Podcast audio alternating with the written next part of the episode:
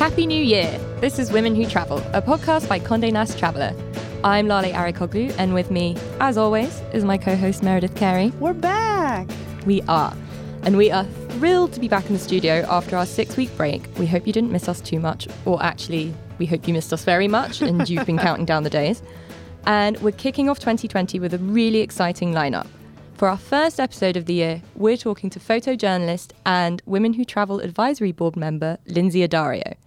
The Pulitzer Prize winning photographer has spent her career traveling to some of the world's most demanding places, creating photographs that capture not only the brutality of war, but the beauty of the people living under it, many of whom are women.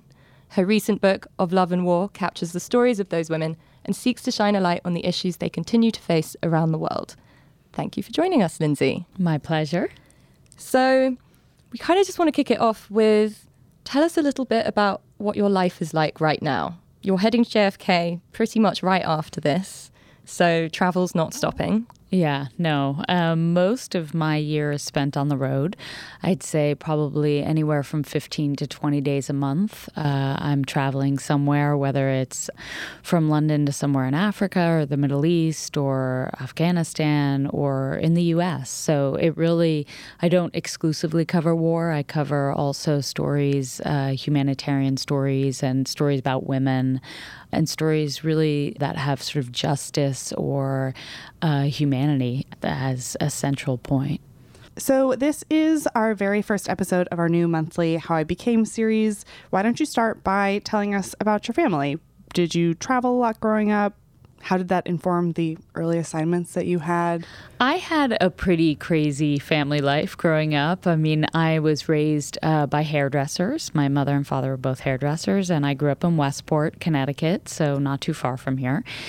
And we traveled a lot as a family. We went to uh, the Caribbean and Jamaica and Bermuda and sort of often to warm places. Uh, we also skied often in the winter and nothing very exotic, but we certainly traveled a fair amount. We are four sisters, so it was a family of six, so that's a pretty big family to travel around with. And when I was eight, uh, my dad left my mother for Bruce, uh, his now husband. They've been together for 35 years. So since I was eight, you can do the math. I'm 46, and um, and they opened their own salon. But my household growing up was always really creative, really fun, really an emphasis on sort of respecting people for who they are and being non judgmental. And so that sort of prepared me for a life of travel and that helped me give me the tools to sort of meet people around the world and to respect their culture and to really embrace difference. I remember when we spoke on the phone about a month ago, we talked a little bit about how, sort of before you picked up a camera, you already knew that you wanted to travel and see the world. What were those early experiences like? When did you kind of step out onto your own? So, uh, when I was about 12 or 13, my dad gave me my first camera and I taught myself how to photograph. And um, I guess I started photographing more when I moved abroad. So, I did my junior year abroad in Italy, in Bologna. And when I went there, I really felt more free to photograph on the streets. And I guess that was because of anonymity. And I, I really felt like I can go around and, and, and take pictures on the street in a way that I didn't really feel comfortable in the US. And then I went back to University of Wisconsin where I studied, finished my final year, my senior year, and then I moved to Argentina.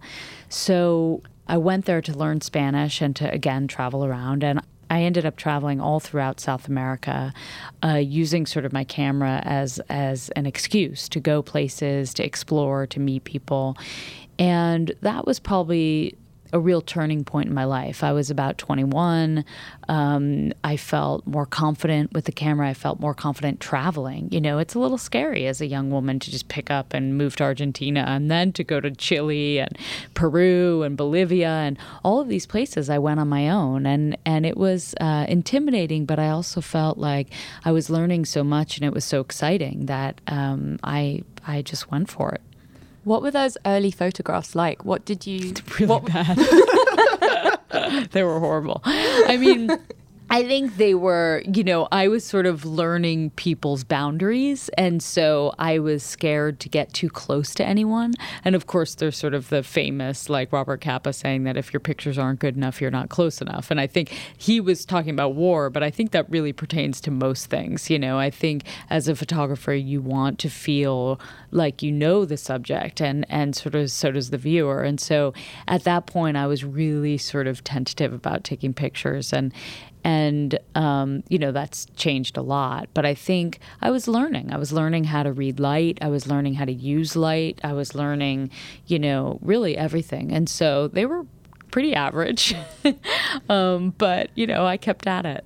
What was the focus or the subjects if you look back at a lot of those photos? Are they similar to what you're Travel. photographing now? It was just it was travel. I mean very sort of light you know. Yeah travel kids you know things that felt kind of easy to approach.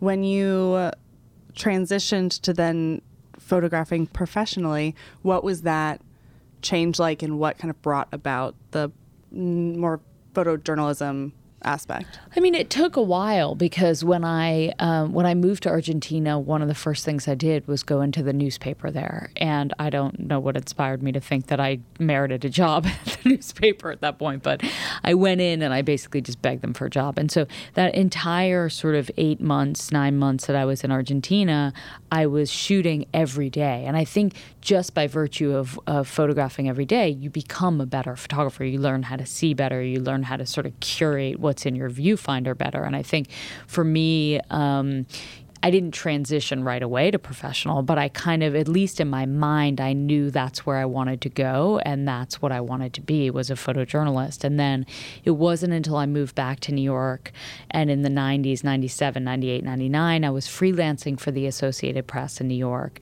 And basically every single day I would I would wait for my pager. I mean, this is the days of pager, so I'm really dating myself, but I would wait for like my cell phone and pager to ring and just shoot all the time in New York. And and that's sort of I guess in the 90s in the late 90s is when I really became like a professional photographer. Did you ever, when you were working for that Argentinian newspaper, traveling around South America, think, you know, so many years from now, I'm going to be traveling around the Middle East instead? Um, I didn't know where I'd end up traveling. I certainly didn't. I wasn't sure I'd ever make it. I wasn't sure I'd ever get to the point where I didn't have to also work as a waitress or I didn't have to also sort of teach English as a second language or you know, I think for me it was really about how can I get to the point in my life where all I'm doing is photographing. and was I'm just going to hammer home this Sure. topic a bit more, but when you envisioned always having photographing in your life, were you also envisioning always having travel in your life? Did Yes. the two feel bound to each other. Yes, they did, and they still do. I mean, even when I moved back to New York in the in the '90s, uh, every time I had some money saved, I would work toward a trip, and I would go to Cuba. For example, in 1997, I went to Cuba. I went to Havana, and I spent a month there, living with a family and traveling around, and and really getting a feel for what Cuba was like, because at that point it was this forbidden country for an American, and and that was interesting to me. I mean, for me, it's really always been about exploring the unknown or exploring something that's foreign to me, learning about it, and that is done through travel. And so for me, it's always been uh, tied into my photography. You know, you, you at the beginning of this conversation, we talked about how many of your subjects are women, and you really carved out a space for yourself quite early on in your career, photographing women and focusing on their stories. How did you end up on that trajectory? Was it a conscious thing, or was it that being a woman behind that camera gave you access to spaces that maybe some of the other photographers weren't getting who were male? It was a combination. So I think when I was working in very conservative Muslim countries like in Afghanistan, Pakistan, as a woman, I had access to those women. I had access um, and better access. It was just more comfortable to be in spaces occupied by women, and and they allowed me to photograph. And it was also a world that I felt people didn't really have access to. So I was bringing something new. I was bringing sort of a new perspective on what women's lives were like at home uh, in Afghanistan and Pakistan. And so that was really interesting for me. I think also I was raised in a very sort of female centric family. You know, I have three older sisters, my mother you know, I had two very strong Italian American grandmothers. Uh, one is still alive, she's 106. And I think, you know, for me, women have always sort of dominated my life. And so I've always been drawn to photographing women. I would highly suggest going to Lynsey's Instagram to find video of her grandmother who looks like the absolute I sweetest, tiniest human. I mean, she still lives at home. I mean, it's incredible. That's amazing. Yeah. Um, how do you think the themes of what you've covered have developed and changed over time as you have grown and matured? Um, I think the themes are roughly the same. I think the themes are really what we talked about before uh, human rights issues, women's issues, humanitarian, um, really issues about human nature and what makes us. You know, I like to bring humanity to topics that are tough because I want people to be able to enter them and penetrate them. And so I think those have been consistent topics throughout my career. I've traveled through over 70, 75 countries at this point in my life. And I, and I think that what I find is that those topics really bind us together. And also, we're really similar. You know, around the world, what I find is that we as human beings are really similar, despite the cultural differences, despite the differences, the sort of very apparent differences in the way we live our lives. I think at heart, you know, our natures are often very similar you know, I think we've made some progress, but often having a light shone on women's stories and convincing male dominated newsrooms to publish those stories can be a massive challenge. Um, how did you figure out the confidence in your work and yourself to push back against those editors when they said that you know people weren't interested in a story or it wasn't right for that publication? How did you manage not to compromise? You know, I've always been really driven and really sort of tenacious, and I just am not a person to give up easily, you know. And I think if I believe in something, I'll keep pushing. And if someone closes the door, I'll go to another door and then another door and another door. And I, I just don't really give up. And I think, you know, a really good example is that I was working in Afghanistan under the Taliban, so before September 11th, and I made three trips there. And I felt like I had very exclusive material because very few journalists actually were able to get into Afghanistan Afghanistan when it was under Taliban rule. And then it was illegal to photograph people. And I had all of these pictures, and, you know, they weren't great because I was very, very young, but they were still, you know, they provided a lot of information about what life was like under the Taliban and no one was interested. You know, I, the Los Angeles Times, I think, published a few. But overall, it was really tough to get anything published until September 11th. And then suddenly those pictures were sort of very much in demand because everyone wanted to know what life had been like under the Taliban. And so, you know, sometimes it's a matter of timing. And sometimes it's just a matter of, for me, believing in what I think is an interesting issue and following through with it and not caring whether people care or not. You know, just doing it because I believe in it. One series that I've found really interesting to see through your lens is all of the maternal mortality issues that yeah. you've brought up in your work. Kind of what inspired that path for you? Sure.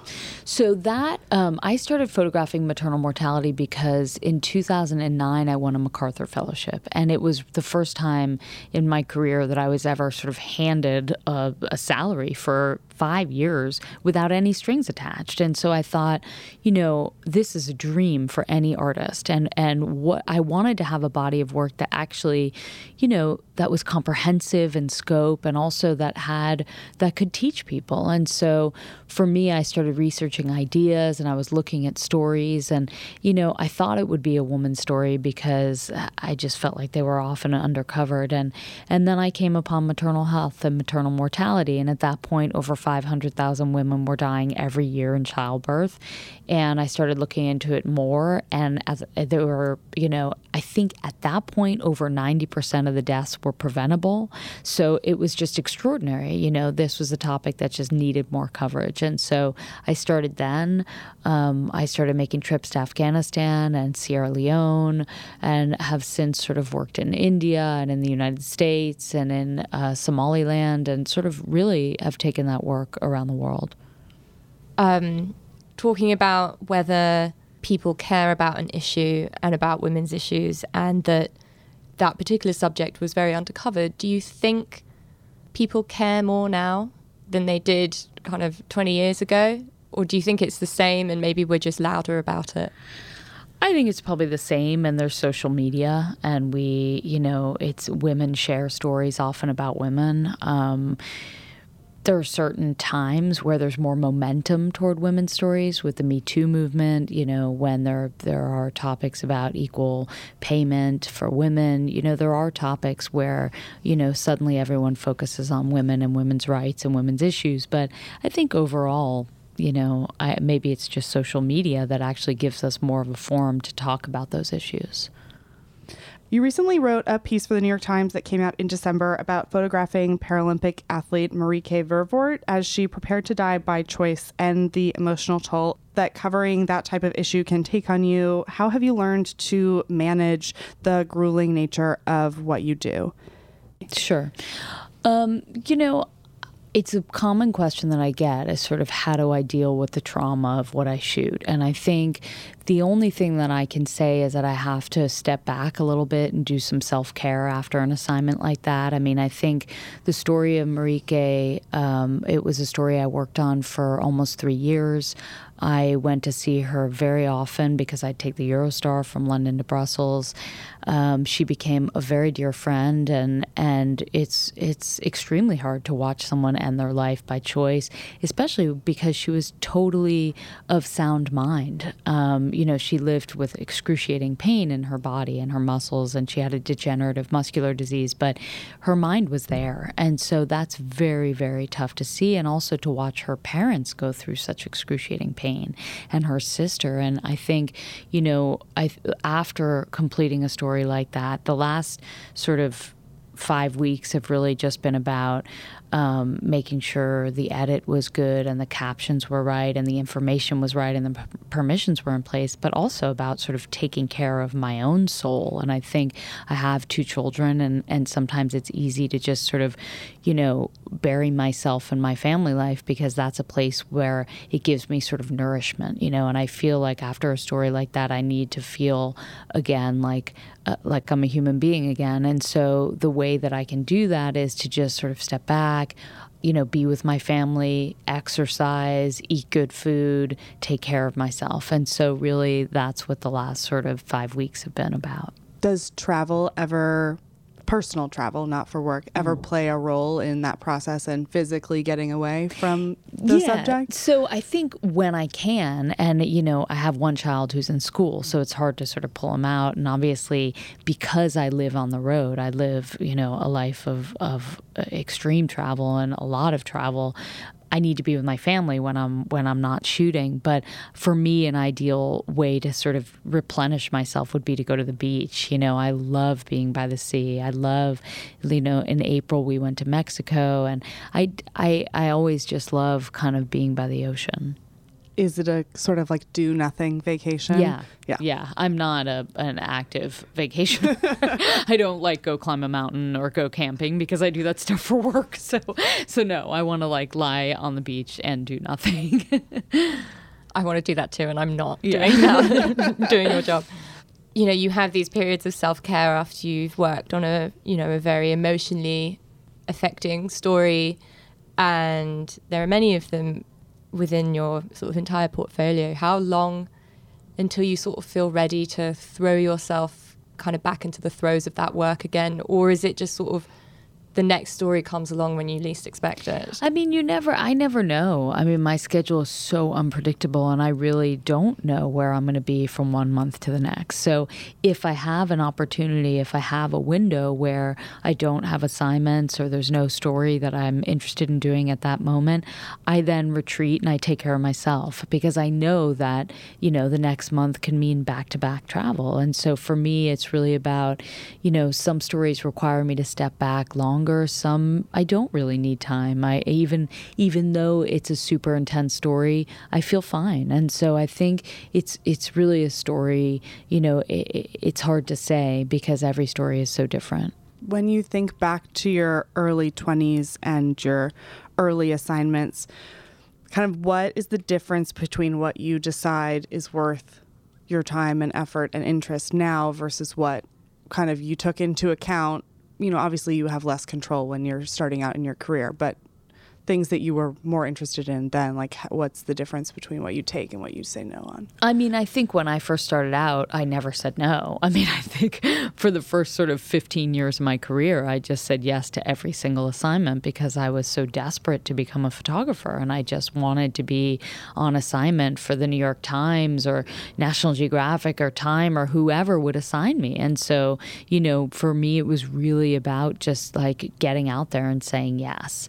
You know now I'm much more judicious. You know, I really say, like, is this worth me, A, risking my life? Is this worth me leaving my family for a month? Is this worth, you know, we don't get paid a lot, you know, so it's also another thing. Like, I'm 46, and when I was 21, you know, the money that we received went a lot further, you know, now it's tough. I mean, it's, I, I don't really make much money, and the day rates certainly haven't gone up by very much. So I think you have to really you know, for me, I have to be, I have to really care about a story to go and do it.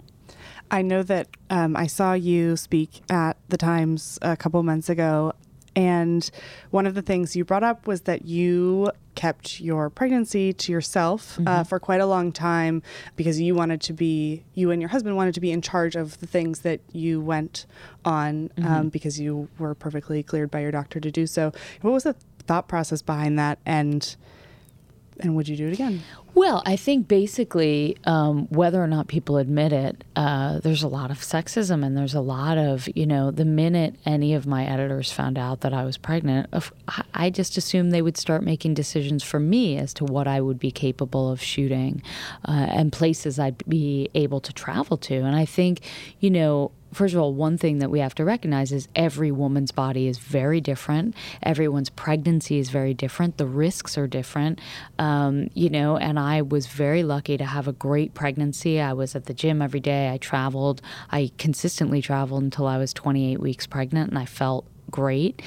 Um, but I did not feel like I needed to share my pregnancy with my editors because I felt fine, and and so I didn't until I was about six months pregnant. Now I wasn't covering combat. I mean, I was covering a lot of times. I was covering women's stories, so half the co- women I was covering were pregnant. So it was like, you know, why do I go need? Why do I need to go tell my editors in New York? Um, because they're not asking me if the women I'm covering are pregnant. You know, so I think you know, really, it's a personal decision, and it was something I discussed with my husband, and that's how I felt comfortable going about it.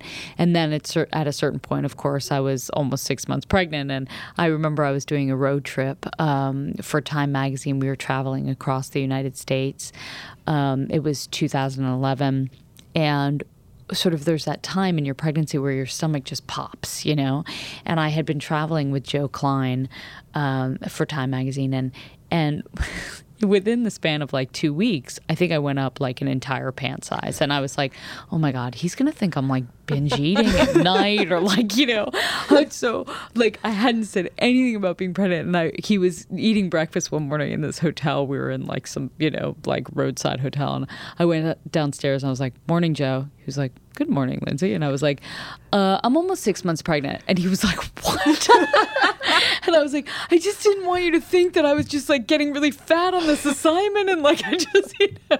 Over the two weeks that we've yeah. been together. And he was like, uh, you're crazy. And I was like, but I also just didn't want my editors to not assign me and be like, you know, so it's very funny. Oh, but yeah once the news was out in the open, how did your editors respond?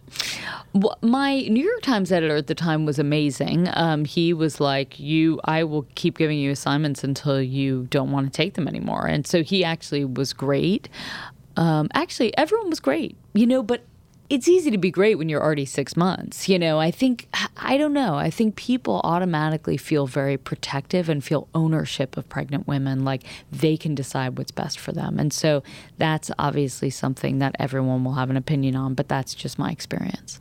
then it sort of goes to people underestimating women's ability to make their own decisions. Yes. And, and it's to like, trust their instincts. Exactly and so that's supremely frustrating. you know? Would I do it again? No. I mean, I'm 46, and so yeah. I mean, we actually just had another baby, but we had a surrogate because I have back problems, which you can see right now because my back's out. so yeah, we have a seven month old. You know, obviously when you're in kind of very unfamiliar places um, and often sometimes dangerous when you're young you often just do stupid things without thinking about it. And like most of the time you're lucky enough that you're fine. Totally. um, how has that changed over time especially now that you have a family and you have more to think about than just yourself Yeah. Um, it's changed a lot. It's not only necessarily because I have a family, it's because I've been kidnapped twice. I've been shot at, ambushed, thrown out of a car on a highway in Pakistan. I've been, you know, I've lost a lot of friends. I've, you know, I've been through a lot. And so I think, you know, yes, in my 20s, I felt totally invincible and I could do anything and go anywhere. And, you know, I was really lucky. And, and sort of that luck runs out at some point. And it ran out not only for me, but for like my greater community of friends. And so I think I am a lot more cautious now. Um, I'm still covering war, but I'm I the process of sort of you know the risks I will take and mapping out sort of what I'll do and how to avoid risk is much more tedious and much more extensive than it was. you mentioned sort of that community of other journalists and you know from kind of what I know of that world and um, especially kind of foreign correspondence and everything it's a very tight knit community um, because there are so many shared experiences that you just can't people back home can't really necessarily relate to. How important has that been and continues to be as your career progresses Um, it's it's really important. I mean, I think even though that community, many people have sort of stopped covering war, and none of us are really covering breaking news anymore. And there was always sort of the same gaggle of photographers. We went from Iraq to Afghanistan to you know, but I think we will always be bound by the experiences that we've shared. And so I think that, you know, when I come to New York for a more extended period of time, I see them. Ironically, many of them and many of us are all having children now. And so rather than talking about war, we talk about like, what stroller do you use? These are like with like hardened war correspondents, and it's very funny. So I think, you know, I think, um, you know, life goes on. We got, you know, we're getting older and, and our experiences um, have sort of maybe helped us gravitate toward this next stage in life. um, kind of looking to the future uh, what do you want to photograph that you haven't photographed yet or who I don't. That's a tough question. Um, I can't really say right now. I think that there are stories um, that I want to go more in depth on. Many stories in America, actually. I feel like the U.S. is a fascinating place right now, and I also feel like a lot of the topics that I've been covering overseas are happening right here at home. And so it's interesting for me, who's lived abroad for 20 years, to come back and see sort of the US with fresh eyes. And so maybe, you know, covering more stories in the US. When you um, mention topics that you've covered abroad that are happening here, can you kind of elaborate a little further? Kind of Sure, sure. Uh, refugees, people who are displaced, immigration, uh, race issues, uh, poverty issues, um, drug addiction, prison system. Um, so, yeah, I think all these topics are right here at home as well. Um, I am going to ask you a question that kind of harkens back to what we were talking about at the beginning when you were saying you kind of harassed the newspaper in Argentina to give you a job and you and you weren't sure if you were good enough to I you know, harassed everyone the- throughout my career. I basically was like, would never take no for an answer. but you weren't sure if you were going to make it, Mm-hmm. you know, in the long term as a photojournalist. You know, now that you kind of see your life and your work and your two books and, and all of these things that you've done kind of laid out in front of you, um, what would you want to tell her, the 21 year old you, about what's in store and what she should be doing? I mean, that it never gets easier. You know, you can never be complacent. You can never be proud of what you've done. I think you have to just keep pushing forward. Um, always treat people with respect and respect their cultural differences.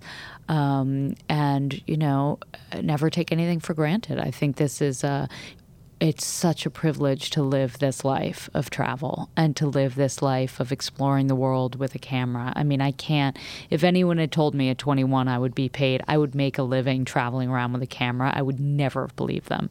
And I think it's a real honor and privilege to have that as my profession and my life. And I think it's just important to never take that for granted. Does that same kind of um, imposter syndrome, so to speak, kind of like course through you today, or is it something that you feel like you have a handle on? I mean, I'm pretty like I I never feel sort of like oh I can just rest on my laurels. Like I'm very very driven all the time. I'm constantly researching, you know, new ideas, thinking about what I can do next, where I want to be. Sort of, you know, I think it's important. You know, for me, I also feel like you know this is a profession that I can only do for I don't know. I mean, I don't know how long my body will hold up, you know, doing these tough, they're very physically uh, and emotionally tough assignments. So, so long as I can do them, I want to do them. And what does 2020 have in store for you? I have no idea. I never know. I'll be working on another book, but um, that's all. That'll just be sort of one one part of what I'm doing. Well, Lynsey, thank you so much for joining us today. If people want to follow you on the internet, where can they find your work? I have a website. It's www.lynseyaddario.com. Um, I have Instagram, which is also my name, Lynsey Addario, uh, same spelling, and I'm on Twitter amazing. I'm at Oh Hey There Mayor. I'm at Lale Hannah. If you want to keep up with Women Who Travel, which means new meetups, new trips, new stories, stories about Lynsey, stories not about Lynsey, um, on cntraveler.com, just make sure to sign up for our newsletter. It is the best way to keep track of everything that we're doing, and we will link uh, the way to sign up in the show notes. We are super excited for what we have coming down the pipeline in 2020, and we will talk to you next week.